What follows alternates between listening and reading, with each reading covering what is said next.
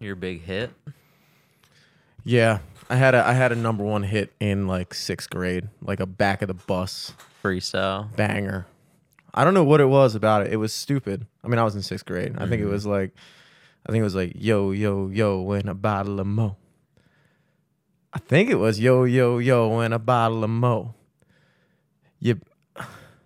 I think that's where I cut your ass up with my disastrous flow came. I think that's where it's from, dude. Damn, dude. That's the only thing that stood the test of time. I know, dude. I remember yo, yo, yo, and a bottle of mo. That was the 6th grader in me. A bottle of mo? Bottle of mo, baby. What's a bottle of mo? It doesn't matter, dude, because I'll cut your ass up with my disastrous flow. That's all you need to know. Yo, and a bottle of mo. It's like half rap, half pirate diddle. Yeah. What the fuck? I don't know, dude. I'm trying to like think of a drink that started with a mo. A bottle of mo, like Mountain Dew, maybe. That'd be cool. For Mountain Dew. I don't know if I was cool enough to call Mountain Dew mo at that. I don't even know if I'm cool enough to call it mo now. No. Diet Mo though? Diet Mo? Ooh. That's the age appropriate version, dude. No, it was weird. We used to like freestyle on the back of the bus, and I remember I hit that one line, and then people would just like hum it on the back of the bus. I rode the brown bus, dude. Flow. I cut your ass up with my disastrous flow. What was the updated version of that though? Because that was in your high school / post high school era freestyles. Dude, what was the initial line of that? Oh, get the fuck back! You already know. I got your ass over my disastrous flow. Just keep saying that. Those were the days. Live from the studio. I'm Jimmy Selesky. I'm Eric Glazer, and we just capped out my first ever Young Dolph experience, dude. Never listened to him before, just now. Didn't even know who he was, to be honest. But I saw, as I normally do, some tweets. Like, it always starts off like you see like a name pop up a lot, mm-hmm. and like you have no idea what it's even about. Just like certain, like I saw one was like Young Dolph was signed to this thing. I was like, who's Young Dolph? And then of course they talked about it on Garrett's podcast, and I was like, mm-hmm. damn. Yeah, R.I.P. So rest in peace. Rest in peace. They still apparently don't know why he was shot. Yeah. From what I understand. But as far as I know, it can only be like 3 things. It could either be, I was speculating, it's either like drug shit, obviously. That's like the number one mm-hmm. thing. Like girl shit. Yeah, baby mama drama is probably the biggest one, dude. Yeah, or just like, you know. Just rat beef? I don't know. But does anybody... I was asking earlier, I was like, does anybody get killed over rat beef anymore? I feel like that's a 90s thing. I mean, fucking... It's weird because, like, you call it rat beef, but, like, it usually starts outside of music. Street beef. You know beefs. What I mean? Yeah. It usually starts out of a street beef or, like, a... Like, you categorize it as, like, drug, but I guess, like, a... whatever beef. That all falls under the streets category. Yeah. As does baby mama drama, dude. Honestly, I think that's the biggest one because I have often thought about how I would feel if I was dating a girl and her previous boyfriend was an extremely famous and successful artist that was constantly shitting on me and her in all of his music. Yeah, that'd be crazy. And then if I made a song, it would get like 13 views. And I think the only solution would be to kill him. Like at that I mean, maybe. I mean, but that's like a real thing, you know? Somebody's like shitting on you. Like somebody, I think there was one line where he was like, I'm your girl, like you a rapper, but I'm your girl's favorite rapper. Mm-hmm. If I was the rapper in question in that line, yeah. I'm aiming for your head, dude. That's insulting. Because I think about that even with guys that have nothing to do with me. Yeah. I mean, but it's also like, yeah, I don't know. If that was the only diss in the song, if that was it, I don't know if I might just drop the girl at that point. Yeah, you'd have to drop the girl unless he made like another line that said he would cut my ass up with his disastrous flow. Then I'd have to kill him. That's disastrous. But yeah, no, it's sad that Young Dolph passed away. Mm-hmm. He was a very good rapper. I found him when he put out his diss song 100 Shots that we listened to. Yes. Because that kind of like went viral just because of the story behind it. Like, you know, he was, I told you a little bit beforehand, but he was in like a bulletproof car and it got like shot up in a drive-by. It got shot up like 100 times, but like obviously he was fine. So then instead of like being like, let me lay low for a second, like Jimmy would have done, or like he said he would do. I say I would do it. He was like, nah, let me go to the studio and make a diss track towards this drive-by. A bulletproof caddy, dude. Sometimes I watch that. I think watching that video gave me slight anxiety because, like, I mean, obviously, you know, being shot at 100 times is certainly anxiety-inducing. Mm-hmm. But then I saw him, like, smoking a blunt, too. Mm-hmm. And I was like, dude, how are you not paranoid? That's, like, the kind of shit that you think might happen when you're high, but be completely wrong. Like, if I were to smoke weed right now, I'd be like, yo, what if, like, a fucking person broke in here right now and shot me?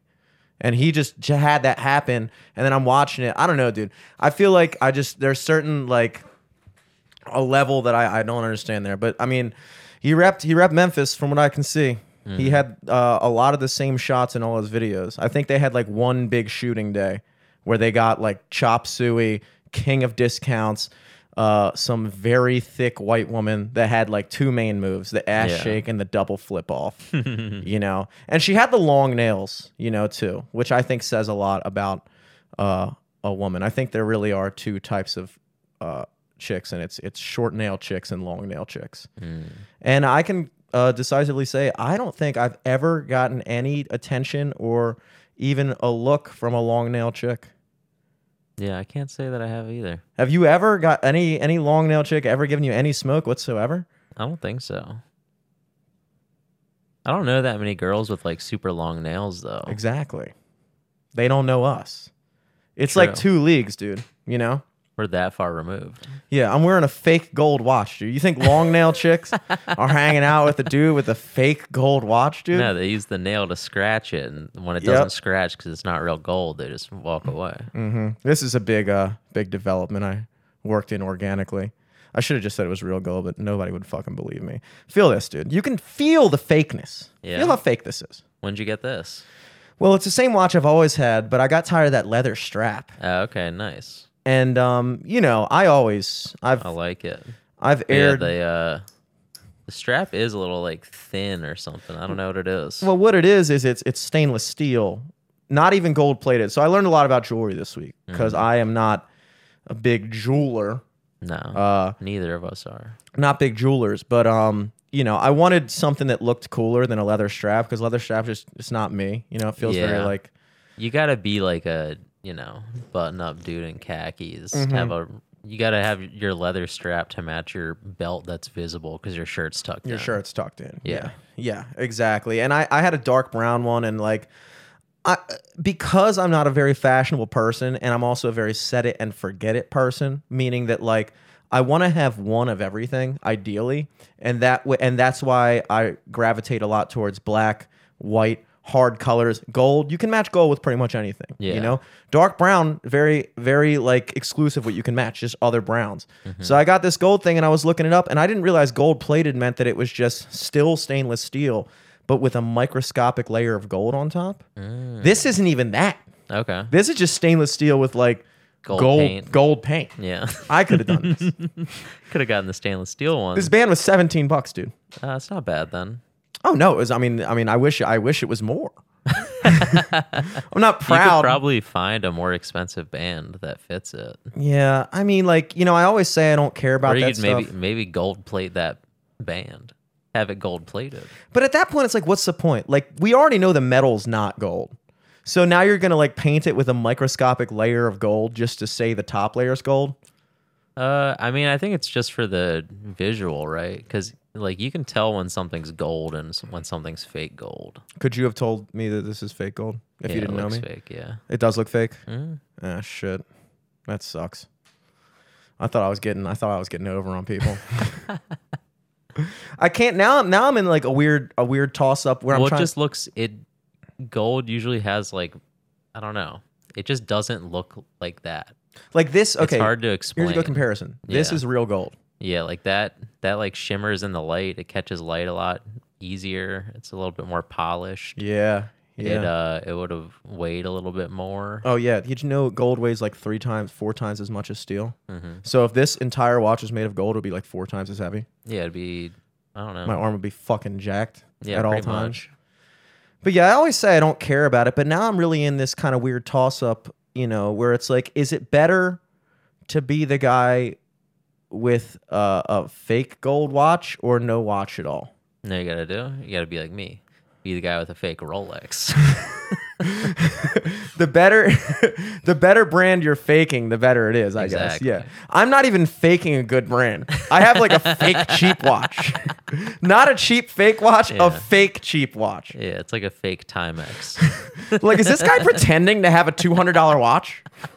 If you're going to pretend, why not pretend a $10,000 watch? Nope. This guy's pretending to have a $15 an hour job. This guy bought this watch because his job literally made him get a watch. Yeah, so I'm enjoying it. I guess, you know. I mean, it looks nice, though. Yeah, you know, it's all about the effect, you know. And I used to make fun of my brother all the time for getting steel jewelry and, like, trying to look flashy in it. And now I am him. I am him. Shouts out to Dom. It's his birthday tomorrow, by the way. He turned 25 years old. Old bitch. 25 years old. You know what they say, dude. You don't feel old until people that you think are young are getting old. True. That's really what it is, you know. I remember when I was 25 thinking I was old, and now my 4 years younger brother is turning 25, and I'm like, damn, I don't even want to think about how old I am. Yeah. You know? I don't even want to do the math on that. Please, nobody do the math on that. But also I do think it is fun to like go through our podcast history, and I think there's clips of us every year talking about how fucking old we are, going back to when we were 23. Oh, like there's episodes like our first episodes we're like, dude, we're 23. I mean, we're done. We're over. It's fucking all over. But yeah, man, we were reviewing some vids before the podcast. You took a gander at the YouTube. Up to almost 10,000 on the Buckingham video. Oh, yeah. Even more comments. That's no going groovily. You notice that our video having to do with how to crack the social media algorithm boasts a whopping 140 views on YouTube. Exactly. So it's safe to say we cracked it, and you should watch it. Well, I mean, technically, if you just saw a screenshot of that, and then you saw a screenshot of one of our first videos that we put up many years ago. Yeah. With the whopping total views of maybe 4 to 5. Mm-hmm. Or even many days ago. 4 to 5 views. Yeah. If you had that side by side with the one that cracked the algorithm, it's like, all right, they at least did something. Yeah, we cracked it a little bit. Dude, I brought that up to say that I somehow, unbeknownst to me this morning, cracked the Twitter algorithm. Really? Dude. What happened? So I wake up in the morning at my new wake up time of just before 9 a.m. Wow. Just before 9 a.m. Wow. I'm up and at 'em. Holy shit. I'm in the bathroom brushing my teeth. I walk out of the bathroom and I check my phone, hop on Twitter, and there's a tweet by some dude. And the tweet says something along the lines of, General Tso probably didn't even have to fight that many wars after they tasted his chicken. And I was like, And then so I mean, the first thing that came to me was to reply to this tweet with what I consider to be the least funny thing I've even tweeted today. Mm-hmm. Which was, in quotes, sir, the enemies have the itis. Exactly. Mm-hmm. Not funny. That's what I'm saying. Not really funny at all. Yeah. I almost didn't even tweet it. I was like, this is corny. this is corny. I just woke up and my brain isn't firing yet. It's not firing. That was a 3-cylinder tweet right there. That was like coming out of a dream fog thought. Yeah. There's subiitis. And I'm like, whatever. I tweet it. You know, look, the great thing about sucking on all social media is you really can do whatever you want. Oh, yeah. I mean, I tweet anything. You're free. I'm free, dude. Nobody expects anything. No one looks at my stuff. No one sees my stuff. So I tweet it, and I'm like, whatever. And then I go about my day. I'm fucking scrolling through Spotify, Submit Hub, figuring out playlists for the new song coming out next week, 11/26, Friday after Thanksgiving. Plug. Check it out. At Sophomore MD on everything. So I'm finding playlists to submit to. And one of the guys on the playlist that I'm submitting to is a YouTube guy, and he's not really that active on Instagram, so the best way to contact him is on Twitter. So I hop back on Twitter on my desktop, log into the Jimmy Selesky, and I see 18 notifications.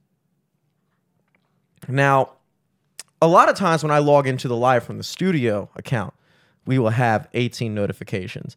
And all 18 of them are some guy that you don't follow tweeted something. Yeah. That's the notification. That's all my notifications. I don't understand who in the Twitter camp... See what you missed. It's like, I'm not following them for a reason. Yeah, like, dude, like that. If it was a person that I followed at least and they tweeted something, I could see that. But this is a guy I've never tweeted about. I've never tweeted at. I don't follow. I don't even think I follow anyone that follows him. Mm-hmm. And yet, 18 notifications of different people, half of them, I don't even know who they are, just showing up my notification. This is a notification for you. This should ping your phone.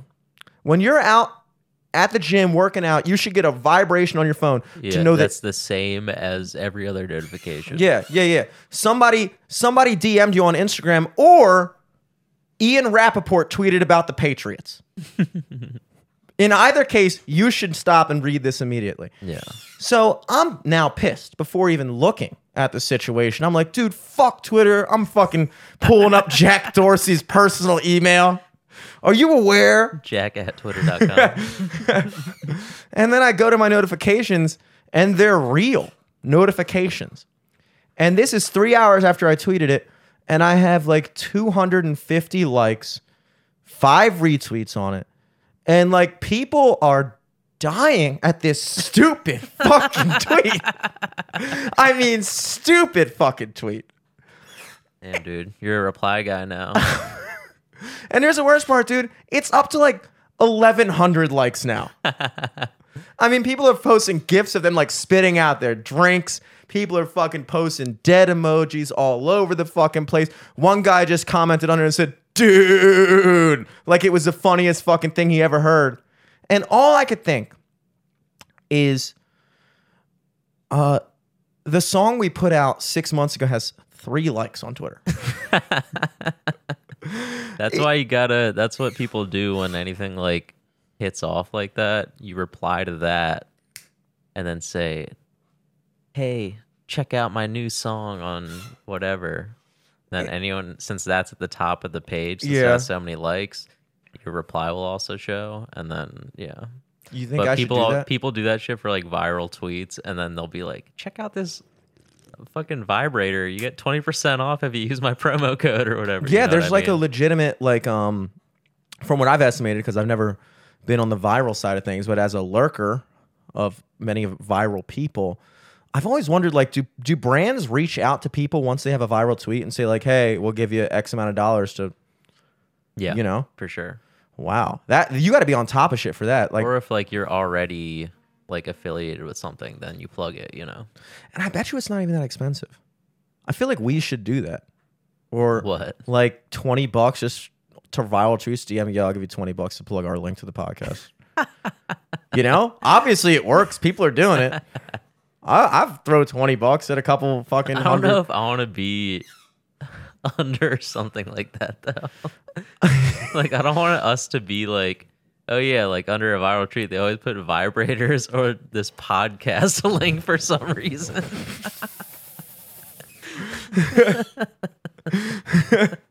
Both do not satisfy women as well as they claim. I thought for a moment about posting something like, hey, follow the band. And then I was like, dude, I feel like that's so tacky, though.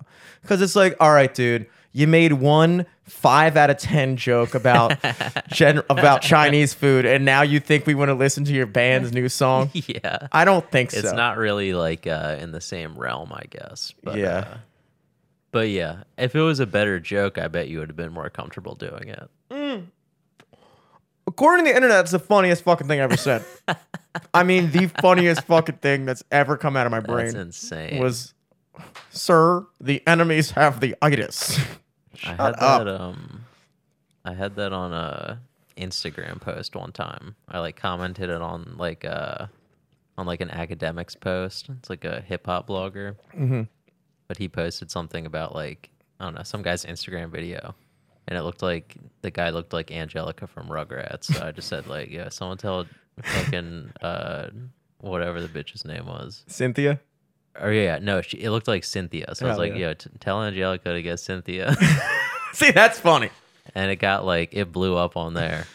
But yeah, nothing came out of it. Like, I didn't even get any, like, followers or anything. Dude. Thousands of likes, yeah, hundreds of retweets, not one follower. And I kind of like thought that that's how Twitter worked. I thought that like when you have a viral tweet, you like instantly get a bunch of followers. I bet if you were the guy that did the General So original tweet, you probably got a couple hundred followers. But you're a reply guy, dude. You're in the trenches. Scouring for sloppy seconds, dude. Yeah. You're just trickle down like economics. It works, and it's true. My theories are coming true. I gotta say, I mean, I spend about as much time on the internet as many do. That whole thread, including the original post, might have been the least funny thing I saw online all day. I mean, like the original tweet was like, yeah, but what? But it's like, I feel like one of those goes viral every day just because, like, you know, nothing's happening. Well, I think the main takeaway I took from it is, like, circling back to what I was getting at earlier, is that it is amazing the amount of effort that we, especially, and the people in our circle who are creators of content in one form or another, the amazing amount of effort that we put into trying to get noticed or have anyone pay attention to anything we're saying. The amount of time that 99% of people spend just shouting into the void, like, hey, dude, someone please validate me. And then stuff like that is what blows up. It's amazing. I mean, yeah. It's truly amazing. It's too silly. And so, like, you know, I was trying to decipher some type of takeaway in terms of, like, maybe it's like, maybe, you know, it's kind of like what, what's that guy? Rel Battle said a long time, and we had Rel Battle, the founder of the original, I guess, Roast Battle that was on, like, Comedy Central for a while. Mm-hmm. We had him on the podcast years back. I would say listen to it, but based on the timeline, I'm sure the audio is terrible. So maybe just take our word for it that he said this. But he was like, you kind of got to not care. Mm-hmm. And even at the time, I was like, yeah, I kind of agree with you. And now I definitely agree with him. You really got to not care, dude. That is something I've been learning, like, you know, just in general in a grand scheme of things. And also just being appreciative of what you have. It just kind of like being like, okay, like, I'm not, if you choose, instead of living in this constant state of, like, wishing and hoping for, like, something in the future, and instead just find yourself appreciating the present, gets better. It is a weird type of, like, you know, almost sounds like one of those, like, hocus pocus, like The Secret or, like, manifest type shit, but it's kind of like a weird way of saying that cliche saying, like, everything will be okay as soon as you're okay with everything. It is weird how, like, I would say, at least for myself personally, and I guess with us with the podcast, like we've definitely fallen into, not fallen in a bad way, but like just a groove where we're just doing it and just putting stuff out consistently. And like all of a sudden it's like, you know, I was thinking about, I was like, okay, like 2 weeks ago we had a video that blew up and I was like sitting there refreshing it, watching how many likes were coming in. And now today there's another thing that blew up randomly. Then now I'm just refreshing every like couple hours because it didn't get me that stoked. I wasn't proud of this tweet. Yeah, yeah. But I was still like just for the science of it, just being like, what? How much traction is this going to get? Holy shit! It was like the top comment. The top comment on that was even less funny. Yeah, what was it? It was like some girl and she was like, takes bite in quotes. Maybe we should hear him out. 1,500 likes. No, I mean, I think I stumbled into like early morning, like either not even boomer Twitter, but it's like young professional Twitter. You know what I think it was, dude? I think I stumbled into Black Twitter because out of all my tweets, all my retweets, it was all Black guys. And I think because I just said the word itis, they were like, oh, hell yeah. I think there was a low-lying, satiated urge in society to hear the word itis used in context. To hear itis at 9 a.m. And I think I fucking satiated that desire for the internet for the day. People just miss that word, you know? Damn, yeah. You brought it back. I brought it back.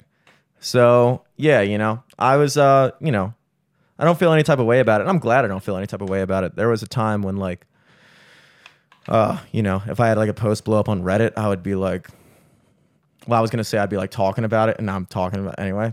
So I guess I'm the same person. Okay, never mind. I've spent the past 15 minutes bragging about my stupid fucking tweet that garnished me 0 followers. Hey man, you're doing science. It's not about It's not about the followers. It is for the science, dude. I've also been just digging in the trenches for the Spotify playlist, hitting them up directly now, as we talked about on the last podcast, just going on all the paid platforms but not paying. Just kind of like going. I'm kind of doing the equivalent of like walking into a restaurant, ordering food to go, and then sitting down at a table and eating it. Yeah. That's what I'm doing when I go on a Submit Hub. And I like see all the playlists that work for them, and then I just go to their direct contact and email them for free. Submit Hub's pissed, but also Submit Hub, honestly, I don't want to say Hub hates this man. They do hate this man. So I can get rejected just as much, but for less money, which is the goal. Okay. How much do they take you for? Well, they charge you just to submit it, and it's like, you know, anywhere between 1 to 3 credits, which is another fun technique and another scientific observation I made today, which is one that casinos made a long time ago, which is that when you take people's money and convert it into a third-party thing, all of a sudden it's not money anymore. Mm-hmm. Like when you go to a casino, we talked about this in the past, you go to the casino, you give them cash, they give you chips. Now, instead of holding a $50 bill in your hand that you're about to throw on a table for 50-50 odds, red or black, you're now holding a little green plastic token that says 50 on it. That's not $50. That's a little green plastic token. You don't even think about it. So that's how people lose fucking $1,000 at casino. I guarantee you people would not lose nearly as much money when gambling at the casino if you just use your own fucking dollar bills. Because you'd feel that stack in your pocket just dwindling, you know what I mean? Yeah. Like, you still are aware that you're losing money, but there's something about the separation that the token provides, the chip, if you will. And I think that's what Submit Hub is doing when they do the credits. Because, like, they could easily just be like, $5 to submit to this playlist, $2 to submit here. But instead, they're like, 3 credits. I'm like, I don't even know what that means. They're sure, 3 credits, whatever. What the fuck is a credit? Mm-hmm. Could this have anything to do with the $50 I just took out of my credit card that converted into 50 credits? Probably not. Take my credits. But so that's a nice little workaround I've been doing. Damn, hell yeah. Well, hopefully they don't do the thing because like some gift cards, they'll like expire. You know what I mean? I think that definitely, that I know for a fact that used to be the case, but I don't think that's legal anymore, because I was actually talking about that with my mom recently. Oh, okay. I just remember when I was like a kid, sometimes my like gift cards for like Christmas shit would like expire before I'd use them, and I'd always be pissed off because it's like, all right, well, you still have the money. Yeah, no, it's definitely bullshit. I remember that too. I remember I had a Sunny Surplus gift card that my Aunt Sunny gave to me. Ooh. She's not my aunt. She just lived 2 houses up from me, which makes you my aunt. And because we lived in row homes, so it's obviously close knit. She really only lived 2 walls away from me. Let's put it that way. Yeah. 2 walls. So. She's my aunt. And she gave me a $50 Sunny Surplus gift card. Maybe it was like $20, really. It was the 90s, though, so that's $50 now. Yeah. And I went to go use it, and it had been expired for like 3 months. Damn. And I was like, damn, my birthday was 2 months ago. So. How long you had this? It was a classic. And I remember even at that young age, I think I was maybe like 7 or 8, my mom took me to the Sunny Surplus in Towson, which is now the Urban Outfitters, which is now no longer Urban Outfitters because now they're moving another block up next to the Shake Shack by the Circle. Yeah. But this is like 3 stores ago. This is when Ruby Tuesdays was somewhere around there across the street. Ruby Tuesdays is where, like in Towson Commons, wasn't it? Yeah, like at the bottom of the street. I think where like the Rite Aid or CVS is now, whatever that is. Yep. That was Ruby Tuesdays. I thought that was like the coolest restaurant. Mm-hmm. I don't know why. I think I just liked the name. Yeah. I still like the name. I just remember, like, that's where, like, my brother and his friends would go. So I was always like, damn, that's the cool place to go. Dude. Is that still, is Ruby Tuesday still a place anywhere, or is it out of business? There's one over off of, like, kind of Lock Raven-y. Are they, like, a Red Robin type restaurant? Like, what kind of, are they just, like, a classic, just, like, fucking, like, commercial diner type place? Yeah, I think it's, like, a... like Applebee's or something like that. Mm-hmm. But did they specialize in burgers? I don't know. I think so. I think they did. I think they did. I remember people saying their burgers were really good. But yeah, I don't know. I literally have never been to a Ruby Tuesday. Me neither. There might be no one else on the planet that's less knowledgeable about Ruby Tuesdays than us two right here combined. Yeah, I think 1 in 3 people have been to Ruby Tuesdays. Yeah, and dang, it's a solo dollar. It's only 2 of us. But yeah, dude, about the gift cards, like, I definitely remember that was a thing, and I can't believe they got away with it for as long as they did. I mean, first of all, the guy who invented the gift card is like, that's really an ingenious idea. Mm-hmm. Because I think, again, another fault that we make as content creators is, and I'm going to keep referring to us as content creators, even though it sounds douchey. I'm doing it on purpose because I'm a content creator and a douchebag. Is that we tend to, again, we care too much, we try too hard, and we wind up overlooking the obvious. You know what I mean? Like there's certain times, like if there's like a in terms of like with comedy, right? If you're doing a bit. How many times, and I don't know what your answer is going to be this, I'm just guessing that you can relate here. How many times have you like thought of a bit or thought of a premise and then gotten to like 1 minute in of like developing it and realized this is like such a hacky premise. Like it's like played out. All the fucking time. Yeah. It's like, but what's crazy is that a lot of times those are the bits that will take off the best.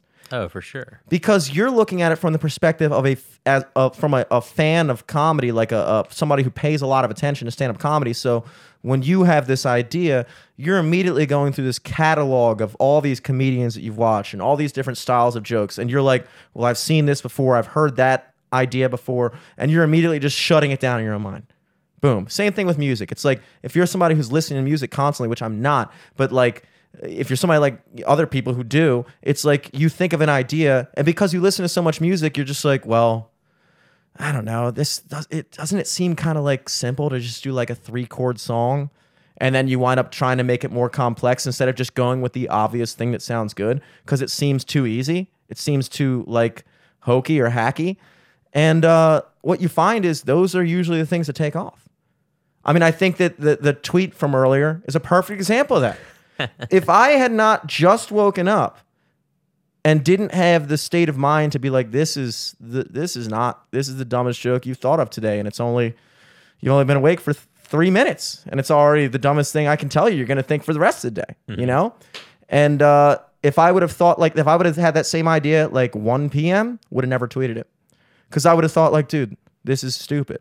But instead, I just let it fly, and boom. Turns out the stupidest fucking thing you could think of is what people are thinking of, because in the audience's mind, they're not listening to a billion bands constantly. They're not watching stand-up comedy constantly. Mm-hmm. They just want to hear a fucking funny joke.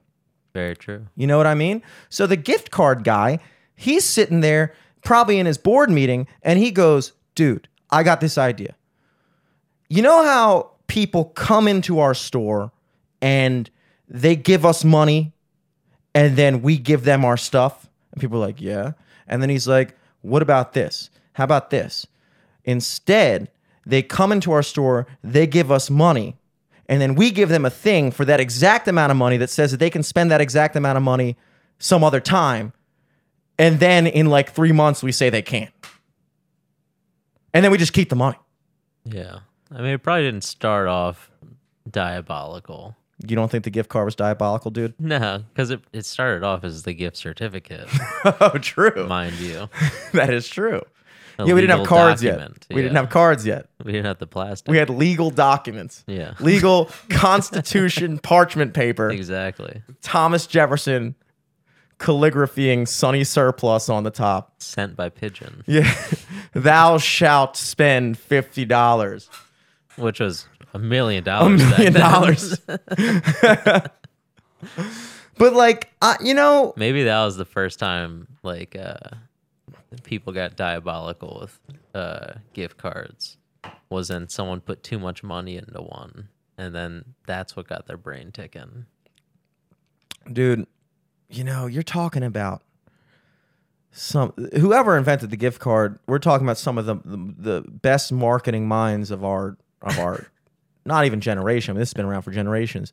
You know, there's no sensible. Okay, let me put it this way: no honest person would ever formulate that idea with an expiration date if it were not diabolical. Like, no, yeah, that's what I'm saying. Like, I bet that they originally didn't have expiration dates, and they were how they are now, I guess. Mm. But then one day, someone put a little too much money into a gift receipt, and someone was like, hey, what if I put a little clause in here real quick? Bing, bada, boom. You don't spend this within a year, like, it's mine. Yeah. And you know what? What's the justification for that on the store's end? I don't know. I just remember one time, like, I had a Best Buy gift card, and it said on the back, like, if you don't use it within 6 months, every month going forward we'll take, like, $1 or $2 off. It's, like, as, like, a holding fee. Like, money? We have to hold this money here until you spend it. So negative interest? We're going to start taking negative interest. If anything, you should be accruing interest. Yeah. That's like if you went to the bank and gave them $100 and they were like, well, just to let you know, for every $100 that you keep this in the bank, we're taking $10 every month until you take this money out of our fucking bank. Why, dude? You're holding it for basically free, and you can do, like, if you're a store owner and somebody comes up to you and says, yo, here's $100, I'll spend it eventually. Like, I'll get that value of stuff from your store at some point. But in the meantime, I got this $100 bill in my pocket. How about you take it? You take that $100 bill. You can, if anything, every single facet of that agreement works out in the store's favor, because talk about inflation, talk about fucking, you know, like, that's the only thing. Talk about inflation.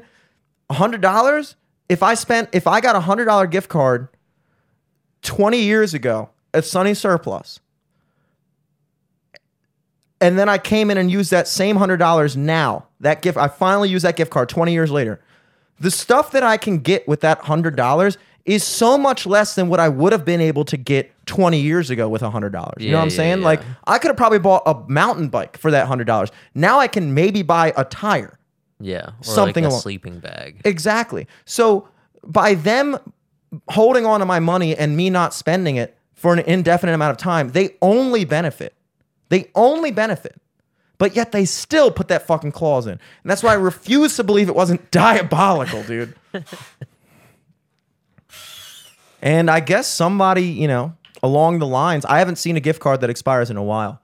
But I think there is a baseline level of trauma that has been inflicted on people of our generation because we still think they're going to expire. Mm-hmm. When somebody gives you a gift card, it's really they're giving you an obligation. It's maybe the worst present because they could just give you $50 and then you could be like, oh, dude, great. $50? I can fucking put this towards my phone bill. I could buy 17 Gatorades. Anything I want to do. I could do anything with it. But I have to spend it at Bed Bath & Beyond. Yeah, now I have to go to Bed Bath & Beyond. I don't know where there is a Bed Bath & Beyond around here. It's actually kind of close to you. Great. There's one by the Walmart. I got my... Can you call people with dementia demented? Is that the right word? Like my demented grandmother? It sounds like an insult. But I don't know. Demented grandmother. I bought her a $50 gift card to Bed Bath & Beyond about 6 years ago before I realized that when I gave it to her, she didn't even know it was Christmas. Mm. So that was when it really hit. Yeah. Because obviously I'm keeping that gift card now. Yeah. I'm not giving $50 to my grandmother for a gift card to a store that she doesn't even know exists on a holiday that she wasn't aware was happening. I think at that point it was safe of me to keep it. Mm-hmm. Also, I never wound up spending it. Mm-hmm. I don't know where it is. Damn. So. You could get like one nice pillow. I have a $50 gift card from Walmart for my godmother last Christmas. Still haven't used it. And not a day goes by when I go to Walmart on days that I go to Walmart because it's not every day. There are days that go by when I don't go to Walmart. Don't get me wrong here. There are plenty of days and plenty of space in between my trips to Walmart that I don't think, God damn it, I forgot that gift card, because there's a ticking time bomb in my mind set from those early diabolical days of the 90s where I'm thinking I have to buy stuff from Walmart immediately. Yeah. Or else this $50 just goes to fucking Sam Walton forever. Yeah, and you just buy a bunch of useless shit because you're like, I got to spend all of it right now. If anything, why wouldn't I buy 5-10 packs of socks? Yeah. Or 50 of those pink blouses I used for the news photo shoot. Just 50 of them. Hell yeah. $1 a pop.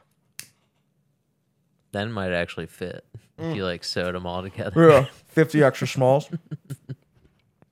Yeah, dude, that's a crazy fucking thing. Don't get people gift cards for Christmas.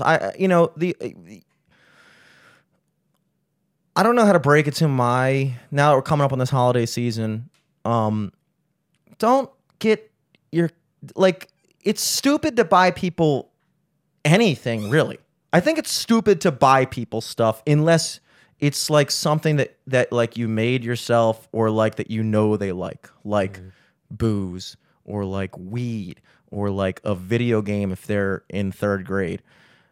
Like, buying people like jewelry, it's like, dude, you're spending a lot of money and you don't even know if I like this. Yeah. In fact, there's a very good chance I'm not going to like this. You're going to buy me a shirt that doesn't fit, and now I just have one extra shirt in my dresser that I'm never going to wear because I only wear the same 5 shirts. And you think your fucking random rush purchase is going to fucking make it into my 5-shirt rotation? I don't think so. Kidding yourself. Buying girls tops, blouses, pants. Do you know how long it takes for girls to find what kind of pants they want? For me to think that I'm going to fucking, on Christmas Eve, run into fucking Walmart and trucking rush by my cousin a pair of pants? It's not feasible. Just give them money. That's all you need to do. And here's the beautiful thing. If they follow that rule as well, then they'll just give you money too. Mm-hmm. So you could really, honestly, just skip it altogether. Like, hey, dude, just so you know, like, instead of us giving each other money, like, you and I should have an agreement right now. I think we should have an agreement right now for Christmas. For Christmas, I'm going to give you $50. Okay. But also for Christmas, I have to give you $50. You got to give me $50. It's just symbolic. Yeah. So we'll just Venmo each other. Yeah. And that's the real spirit of Christmas, dude, in my opinion. Mm-hmm. And I say that, of course, jokingly, because, you know, the real value is going out and finding something that, like, you know, you got to, like, really listen to what people talk about throughout the year. I'm going to actually keep a notepad in my phone when people talk about shit they like. And then I think this is what you're supposed to do. I think this is what moms already do. It's like innate. But for me, I have to, like, learn to do it, which is, like, listen to people. And then when they say, like, a thing, like, oh, dude, I fucking love those things. And then you just keep a mental note of that. And you're like, I'm going to get him that thing if it's under $100. You know? Yeah. It's also weird that you have these, like, we don't like saying it, but Christmas really does put you in a position where you have to, like, rank people in your lives in terms of money. Yeah, yeah. Like, it's like I spend the most amount of money on, like, my mom and girlfriend. Then it's like my brother, maybe. And then, like, my cousins, and then you kind of, like, go down the line and you're like, damn, like, you're like, it's, you don't like think about it, but you do kind of think about it because you're like, all right, this is for my cousin. $20. Spend $20 on my cousin. Yeah, exactly. Like, you know, it kind of, like, if anything, kind of puts you in this weird state of mind where you're like, you know, I was buying gifts for my cousin's kids, and I was like, all right, I think those kids fucking know my name. $40 total. Damn. You know? No. I got them all gifts and shit for more than $40. But, you know, I split it with Dom. There you go. You know? I mean, yeah, I don't know. My one side of my family, my dad's side, does, like, a Secret Santa every year. Because it's kind of like, I don't know, I have, like, 6 cousins, I think. No, 5 cousins on that side. 3, like, aunts and uncles. And then, yeah, it's just too big to, like, get everyone presents. Yeah. So we do Secret Santa. And then my mom's side is, like, way, way, way too big to do anything. So yeah. We just don't get anyone anything. You don't do really. Anything. You guys still do I don't do anything. Alex gets people, like, kids candy and shit. But, like, I'm like, I don't know. You can get kids candy. Kids candy, but I'm too far gone. Candy, I should have started it earlier. I can't start it right now. You can't become the candy guy halfway through life. Like, why is Uncle Eric getting me candy? Yeah, why is he doing it now? I'm 13. He's never gotten me candy. Ever. I can buy my own candy, dude. I have a part-time job now. He's got me a big bag of Bit of Honey or whatever that shitty candy. He got me shitty reject Halloween candy. Yeah, I got bargain bin. Like the fake Laffy Taffies. Yeah, dude, it's fucking it's wild, dude. There's a lot of things about that, you know. I have cousins that are very good at it. Like, my cousin gets me stuff that, like, really, like, is touching to me, and then you feel bad because the other thing is, like, if you don't get somebody a gift because you're like, ah, man, we're good, like, you know, I only see them, like, once a year, like, I love seeing them, but, like, I don't think they're going to give me anything. I don't think it matters, you know? Mm. And then they give you a gift, and you're like, oh, shit. Yeah, yeah. You know, that's always awkward. And then going to your parents' house on Christmas morning, and it's like, do I really... I'm not sitting at the tree. Oh, no. No one sits at the tree anymore. I'm almost 30 years old, Mom. I'm not sitting by this tree. I need something with the back. I'm almost 30. Yeah.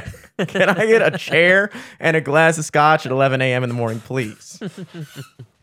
For Christ's sake. And I'm definitely. I don't love the fact that we're harping on Christmas right now and we still have Thanksgiving next week. Mm-hmm. We can get to that. Oh, we can get to Thanksgiving. But just to cap out things that I think we think about Christmas, the matching outfits and shit. No. What? Like, I see some people. Maybe as a kid, maybe our parents got us matching shit or, like, similar shit, but, like, not since, like, I don't know. Dude, I can't even really remember. I just feel like I've seen pictures. Yeah, I think I saw maybe, like, 4 too many pictures on my Instagram. This is not something my family ever did, thank God. But I saw 4 too many pictures of people's Instagrams where like the whole family was wearing like matching footy pajamas or something like that. And it's like now. Yeah. Now. Yeah, that's like, a little weird. My 28-year-old friend went back home for Christmas and got his dad matching footy pajamas. Are you kidding me? Are you kidding me? That is almost as bad as just straight up like sucking your dad's dick at that point. That is disgusting to me. Disgusting. He would probably respect that more. I would respect it more.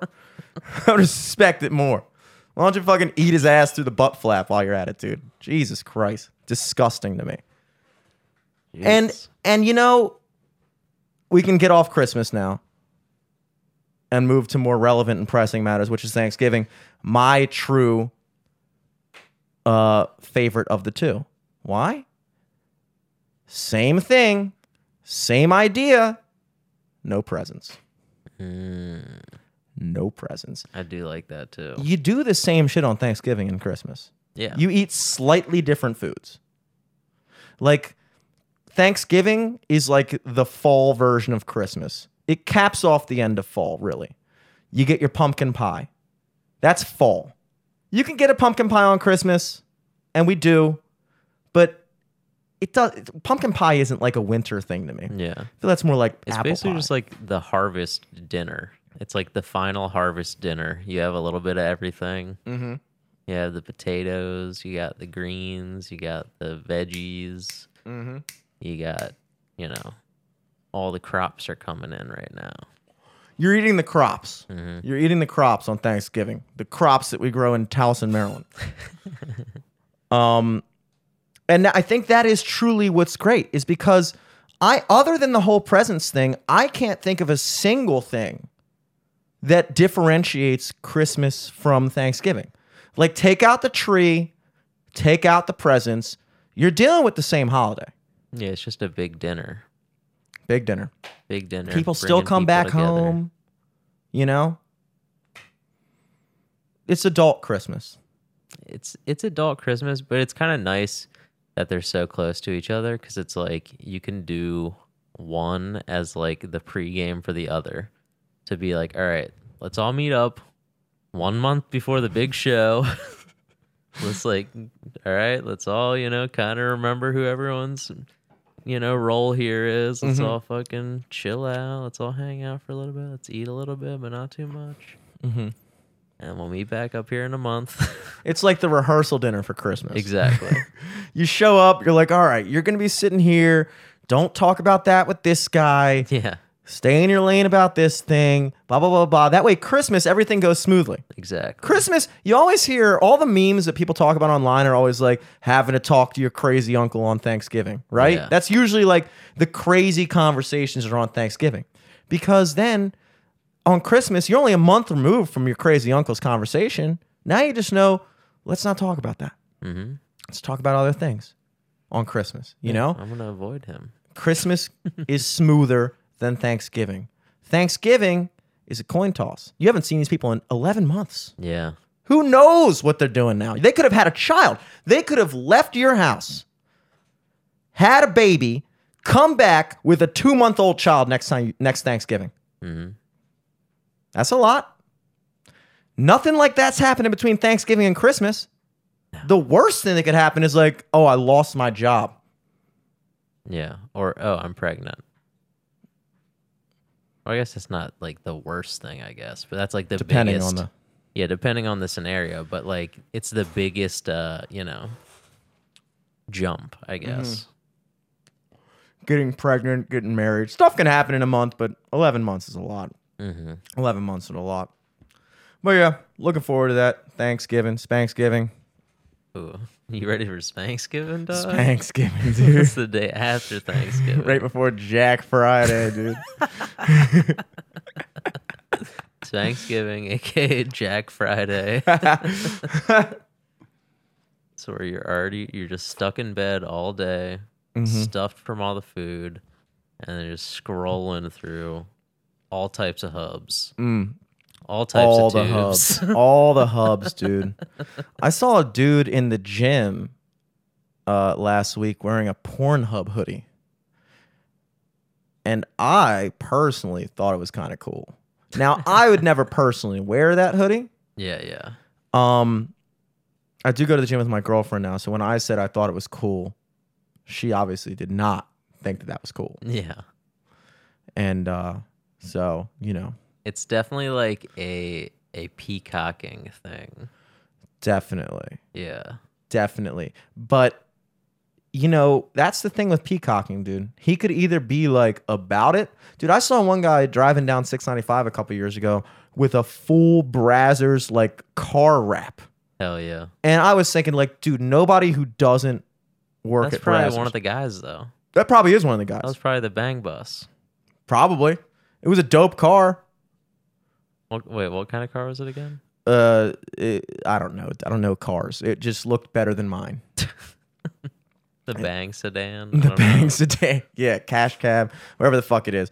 But yeah, I saw that, and like, there's a certain level to which you go with it, where it's like, he's got to be a porn star, you know? Like, if I was wearing a full-on like Brazzers outfit, there's no way I wouldn't be a porn star. You know what I mean? Yeah, I guess. Or they could just be like, haha, it would be funny if I had a Pornhub hoodie on. They could think that. I might be on the same kind of wavelength of your tweet this morning, you know? Yeah, like he just thought it would be... Well, I mean, it could also be like a college like frat guy thing, too. Mm-hmm. You know, where he's like, dude, I don't give a fuck, bro. Yeah. Like I used to wear my orgasm donor shirt, too. Exactly. But I wasn't peacocking. Oh, and I was peacocking there. I had never given anyone an orgasm. I had never donated a single orgasm to anyone at the time when I was wearing that shirt. But that's the only reason I wore it. Because as soon as I had finally had sex, I never wore that shirt again. Yeah. Because it seemed too close to home. Mm-hmm. It was like, now I feel like I'm bragging. Because I have given someone an orgasm once or twice. Mm-hmm. Oh, they're going to go down the lying alley. Now I'm just kind of... It was funny before because I've never had sex. But now that I have, and I haven't given anyone an orgasm... I can definitively say... I have to burn this shirt. I'm going to wear it inside out for the rest of my life. Because unfortunately, it's the only sleeveless hoodie. It's the only sleeveless shirt that I have that I actually like. And so I still wear it constantly. You have to wear it. I think I wore it to the Ocean City like presentation. Yeah. I definitely did. Inside out, of course. Yeah. Inside out, of course. If only they knew. Oh, they knew. Yeah, I don't know if I don't know if I could ever really rock a shirt inside out, just because of my my history of just blasting on my stomach and going to sleep. Do you blast on the inside part of it? I mean, I blast on my stomach, and then it just falls on it, and I go to sleep. I still think that's ridiculous, dude. I will say I've gotten lazier. I've gotten away from that, I will say. Mm-hmm. I've gotten away from that over time, but that was a big habit of mine for a while. In my older age... I do think it caused a little hole to appear on one of my tie-dye shirts. You think you burned a hole in your shirt? I think it was like eating it alive. I think it does do that. You ever like if you ever like are having sex with your girlfriend or like having sex with yourself, whose ever skin is unlucky enough to end up with it, if you like leave it on there for too long and then wipe it off, there's like a red marks of where it was. You ever noticed that before? Red marks. Like it starts to like burn. Like okay, fine, dude. Don't fucking back me up on this. I don't know. Fuck you. You dude. Might be allergic to your own. You burned. You burned a hole in a shirt. Yeah, and now, but not my skin. I'm the weird one for fucking... No, you're not a weird one. I'm just saying you might be allergic, dude. You might be getting too high off your own supply. I don't think you can be allergic to your own shit, dude. That seems counterintuitive. But there are definitely... I guess what I'm getting at... Maybe it's just all the fucking Mountain Dew you drink. All the Mo? That's just all the Diet Mo. That could be a thing. I've been looking for things that makes Diet Coke bad. And you know what? If it turns out that is a provable thing, because all the other things they try to say, bullshit. Dude, the amount of times I get in arguments with people about whether or not you get fat from diet soda, It's indescribable. I don't understand how people can defend that point to the death, not understanding that it's zero fucking calories, dude. What part of zero calories do you not understand? They put fucking shit in there that is supposed to taste like real sugar, but it's not. And it doesn't quite taste like it. But I tell you what, if you just make a habit of drinking Diet Coke, you'll get used to it. Mm-hmm. I can't even drink a regular Diet Mountain. I can't even drink a regular Mountain Dew. I couldn't enjoy a regular Gatorade. I would be thirstier at the end of the bottle than I was when I started it. Yeah, and it would just taste like way too sweet to you. Yeah. My body doesn't even understand real sugar anymore. It understands sugar alcohol, aspartame, whatever the other ones are, you know? And sure, I know it's probably bad. Mm-hmm. I'm sure. In fact, if I die of anything other than something diet soda related, I'll be surprised. Yeah, now that I'm thinking about it, it might have been when I was in my diet soda phase. Do you think when maybe I blasted a hole through my shirt? Maybe that's the downside of Diet Coke. Just acidic sperm. It turns your cum into fucking toxic waste. Jeez. I mean, it's cleaning you out, probably. Yeah. I don't know, dude. Keeping you regular. You know, it's one of those habits where it's like whenever people bring that shit up to me, I will just immediately go down a list of worse things that we're doing at that very moment. Oh, yeah. Like, we'll be, like, sitting in a room drinking Jack and Diet Coke. I'll be drinking Jack Daniels in a Diet Coke, eating a pizza, smoking cigarettes, and somebody will say, dude, you're really going to drink Diet Coke? I'm like, dude, you smoked six with me just now. You're drinking Jack and regular Coke, and you had half of this pizza. And your qualm is that that Diet Coke is bad for me, is going to make me fat. Yeah. That's your point. Get the fuck out of my house. Get out of here. It's ludicrous. Yeah, it is pretty silly. Oh. Mm. I'm back on regular soda, but I don't think I can go back to regular Gatorade. No, I had a regular Gatorade recently, and it was so fucking... so sweet. It was so weird. It was like thicker too. I don't know how to describe it. I think they took all the sugar that they would have put in the zeros and just doubled the amount of sugar in regulars now. I don't remember Gatorade being that sugary. No. Ever. I mean, it's literally not even a sports drink at this point. Mm-mm. Like, Gatorade is like a white trash like soda almost. Not that soda isn't white trash, but like it's what a lot of white trash people drink and it's think like they're being healthy. Adult juice. Like, yeah, it's adult juice. It is. I've never drank a Gatorade and been like, dude, I'm ready to fucking do something important and athletic after consuming 68 grams of sugar. Yeah. Because I think it's supposed to be used after you work out, right? Mm. That was the original intent? I think it was originally invented in the University of Florida. Yeah. The Gators. And I think they would just drink it during the game. And then I think like they developed it to give to the athletes, like for them to regain electrolytes or whatever the fuck. and I guess it worked. But now they have like different ones. They have like G1, G2, G3. So it's like G1 is like before the workout, G2 is during the workout, and G3 is recovery. What's a G0? Podcast. When you're just not doing anything. Podcast. Yeah. Best combined with Monster. For best results, pair with Monster Zero. Did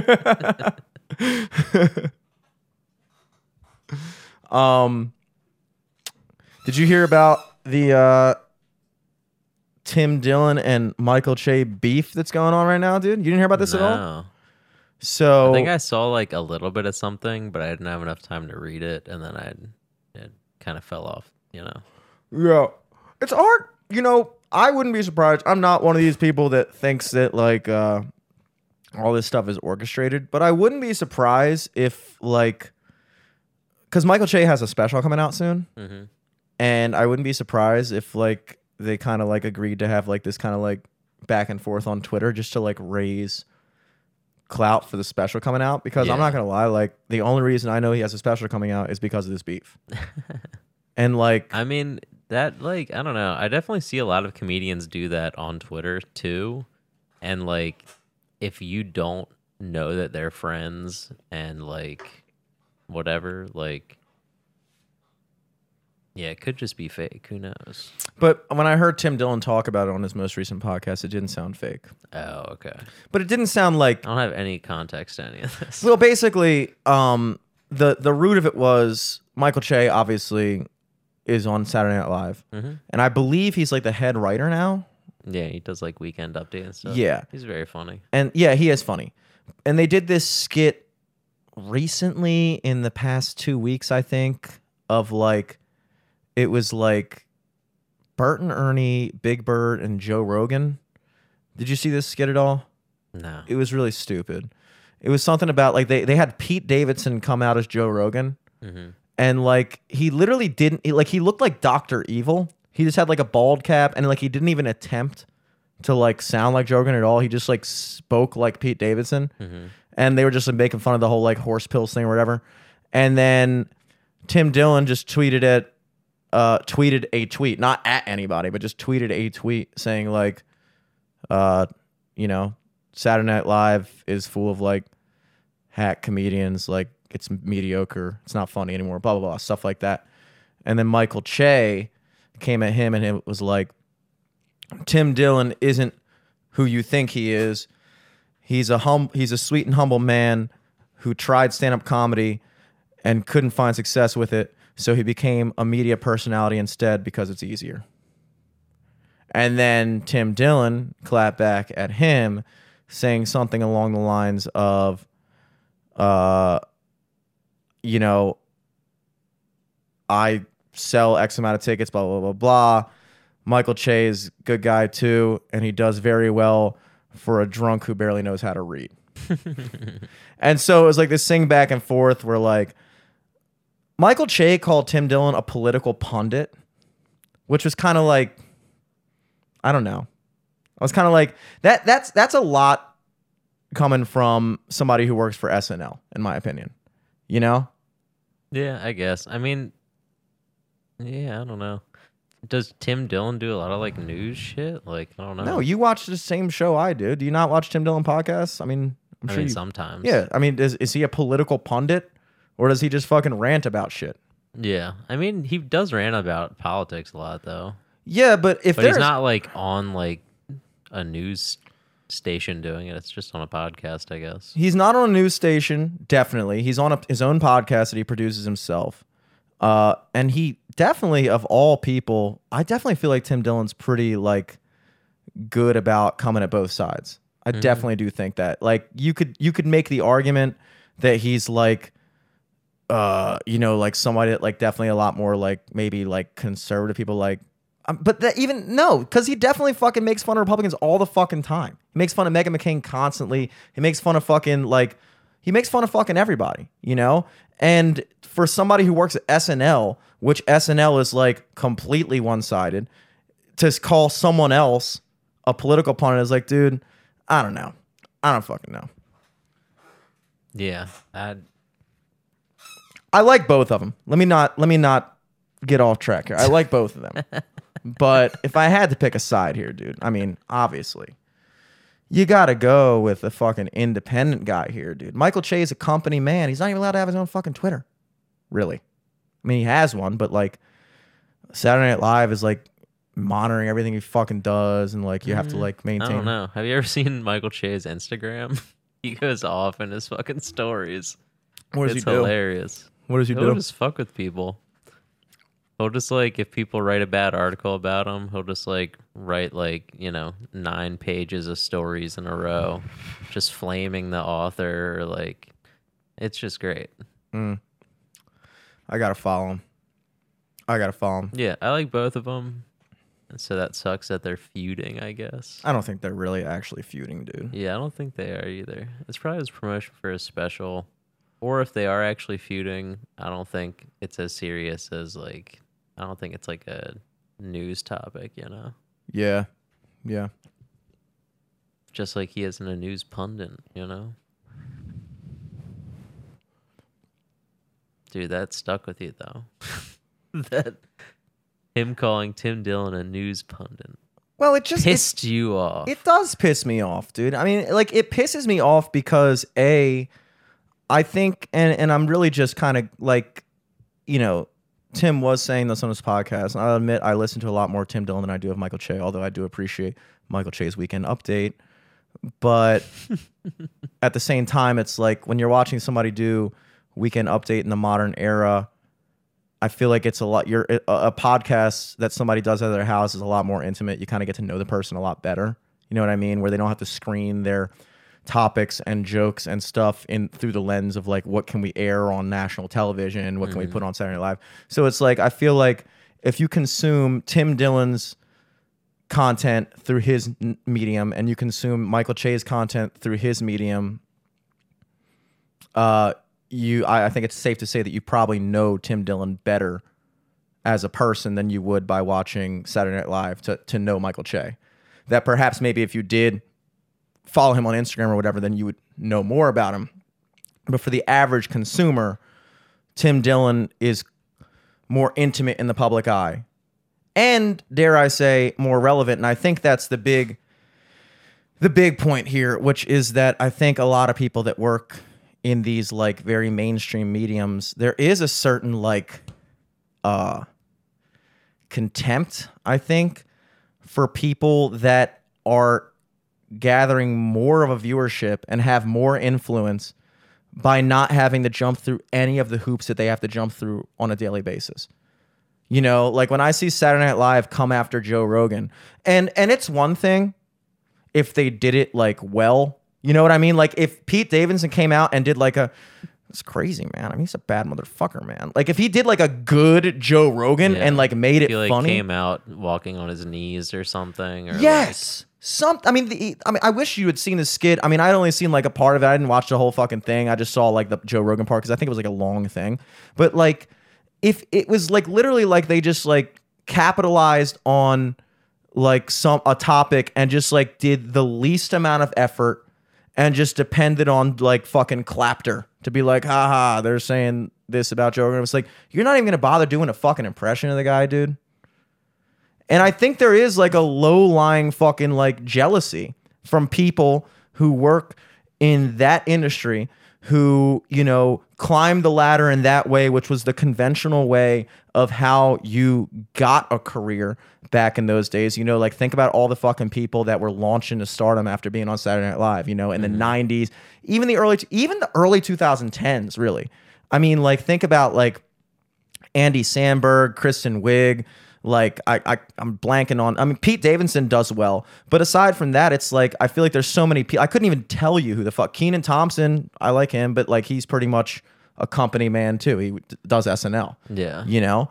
And I think that there is a certain amount of like, fucking like, either jealousy or contempt or whatever you want to call it, that these people who did that thing that way that worked for so long are now being completely overshadowed by a guy who just rants into his fucking microphone while his friend laughs in the background. Yeah. I mean, yeah, I don't know. It's different, like, you know, you're comparing apples to oranges. Because, like, Tim Dillon probably has, like, a more, like, I don't know, enthusiastic fan base or whatever. But I bet more people worldwide would know who Michael Che is. Really? Yeah, probably. He's like hosted a bunch of award ceremonies and shit, and like I would say an HBO Max show.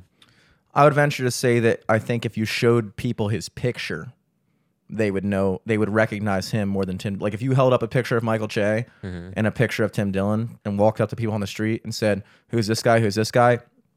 More people would be like, "Oh, that's a dude from Saturday Night Live," but I'm not convinced that Michael Che has more name recognition. I think that just more people have seen him. Like maybe. I would say, if you walked up to people on the street, people that knew Tim Dillon would be like, "Oh, that's Tim Dillon," but the people that know Michael Che is like, "Oh, that's the Weekend Update guy on Saturday Night Live," right?